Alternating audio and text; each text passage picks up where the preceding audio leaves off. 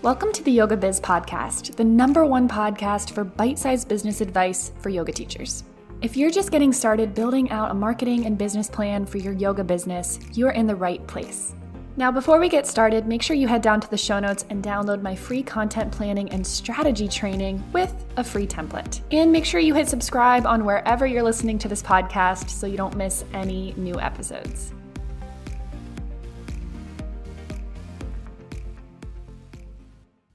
Hey everyone, welcome back to the Yoga Biz podcast.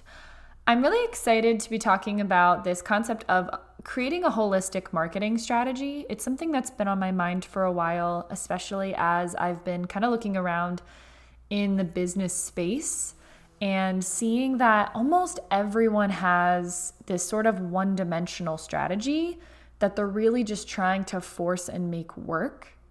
And it's really got me thinking about what the term holistic means. And I want to first, before I dive into the three elements of a holistic marketing strategy, I want to, as always, pull the curtain back and remind you that this business practice is so much like our yoga practice. And so much of the work that goes on is really, it goes unseen. You know, like I teach in a studio, um, I also teach online. And what we see when we look around from other people is them, you know, practicing the physical poses, the asana practice of yoga. But what we don't see is what they're doing behind the scenes, the work they're doing on their minds, their bodies, you know, using the breath. And really, these things, the things that go unseen, are what create a sustainable transformational yoga practice. And it's really the same in business. A lot of what our business strategy is is not what you see on, you know, my Instagram story or in my Facebook group or even here on this podcast. So, as I dive into these three elements, I want to remind you that applications are open for my signature business coaching program, the Yoga Biz Accelerator. And it's really this holistic space where you're getting support from all angles.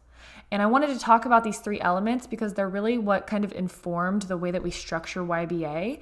And maybe you can find a little bit of insight into what might be missing in your business by listening to this episode.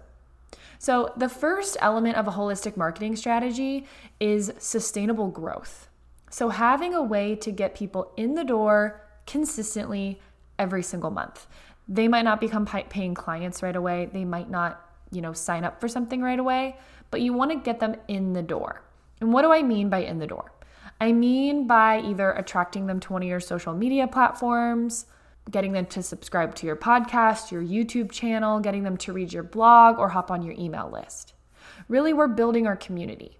And this might seem obvious, you know, like, yeah, Meg, I get it. I need to like get more followers and subscribers. But the truth is, a lot of us don't even have a growth strategy because posting on Instagram and Facebook is a dead marketing strategy. We have to create content that lives out in the online space for longer. And we have to create relationships that allow us to get in front of bigger audiences.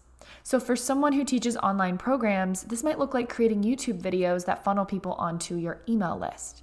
For an in person studio, this might look like creating an ongoing relationship with a local business and teaching a free class every couple months getting people in the door, but having a growth strategy that you're pouring into every month.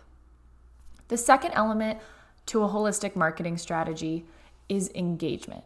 And I know, like, we hear these buzzy words, you know, we need to serve our audience and build trust and relationships. But this engagement piece is really just another word for lead generation. So again, if you're, you know, about to launch an online program, maybe you're hosting some live classes, some live workshops to introduce the topic of your program to your audience. But the goal of this engagement element is to get people commenting, engaging, talking to you, sending you DMs. And so you really need to hone in on to your call to action strategy. How are people getting in touch with you? Are you opening the door for them to engage? Not waiting for them to come and knock on your door, but actually opening the door for them to engage. In my business, this looks like a lot of the free workshops that we run, the free content that we put out. And honestly, this podcast is a really big part of my engagement strategy because I've been able to reach a lot of you. I've been able to teach you, build trust, serve you really great, hopefully useful content. And it's also part of my growth strategy because podcasts are incredibly searchable. The third element to a holistic marketing strategy is conversion, or another word for conversion is sales. And having a sales strategy is more than just having something that is for sale, right? Having a sales strategy is really honing in on our messaging, our copy, emotionally connecting to people through our words, and pricing intentionally and having a really seamless, streamlined enrollment system. This is a huge huge common mistake I see, especially with studios who host like teacher trainings or sort of these more high ticket things, is their enrollment process is really messy. Their pricing isn't really intuitive and they don't really have a way for you to ask questions or get your questions answered before literally just putting money on the table. And we have to intentionally really think through these processes because we want people to have the path of least resistance. We want them to feel safe, we want them to feel nurtured coming into whatever it is that we are inviting them into, whether it's a program, a training, or something different. So, the three elements to a holistic marketing strategy having a growth strategy, getting people in the door consistently, engagement, or what we call lead generation, and conversion and sales.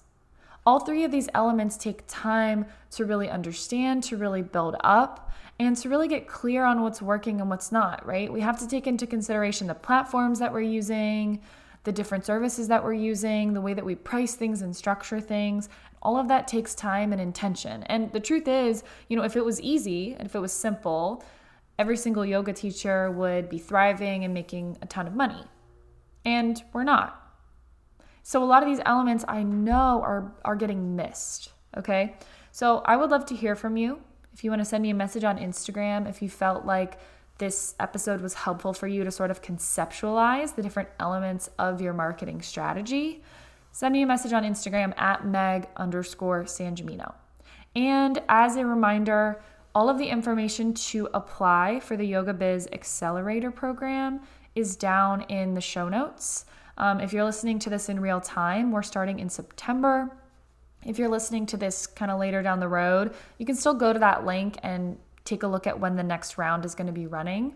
Um, we might have revamped it by then we might not be running it by then but you know that's totally fine you can still go down and take a look at what we have going on as a reminder if this episode was you know really helpful for you this is exactly how we structure that program we structure yba for Number one, the first month is really honing in on your growth strategy.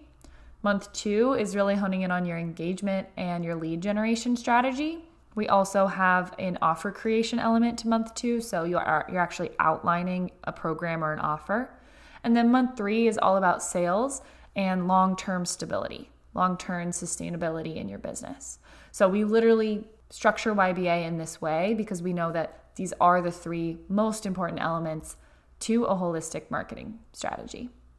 I hope this was helpful for you. And, you know, if you want to send this episode to a yoga teacher that you know is also building a business, that'd be awesome. I would love to meet them. I will see you back here on the Yoga Biz podcast really soon.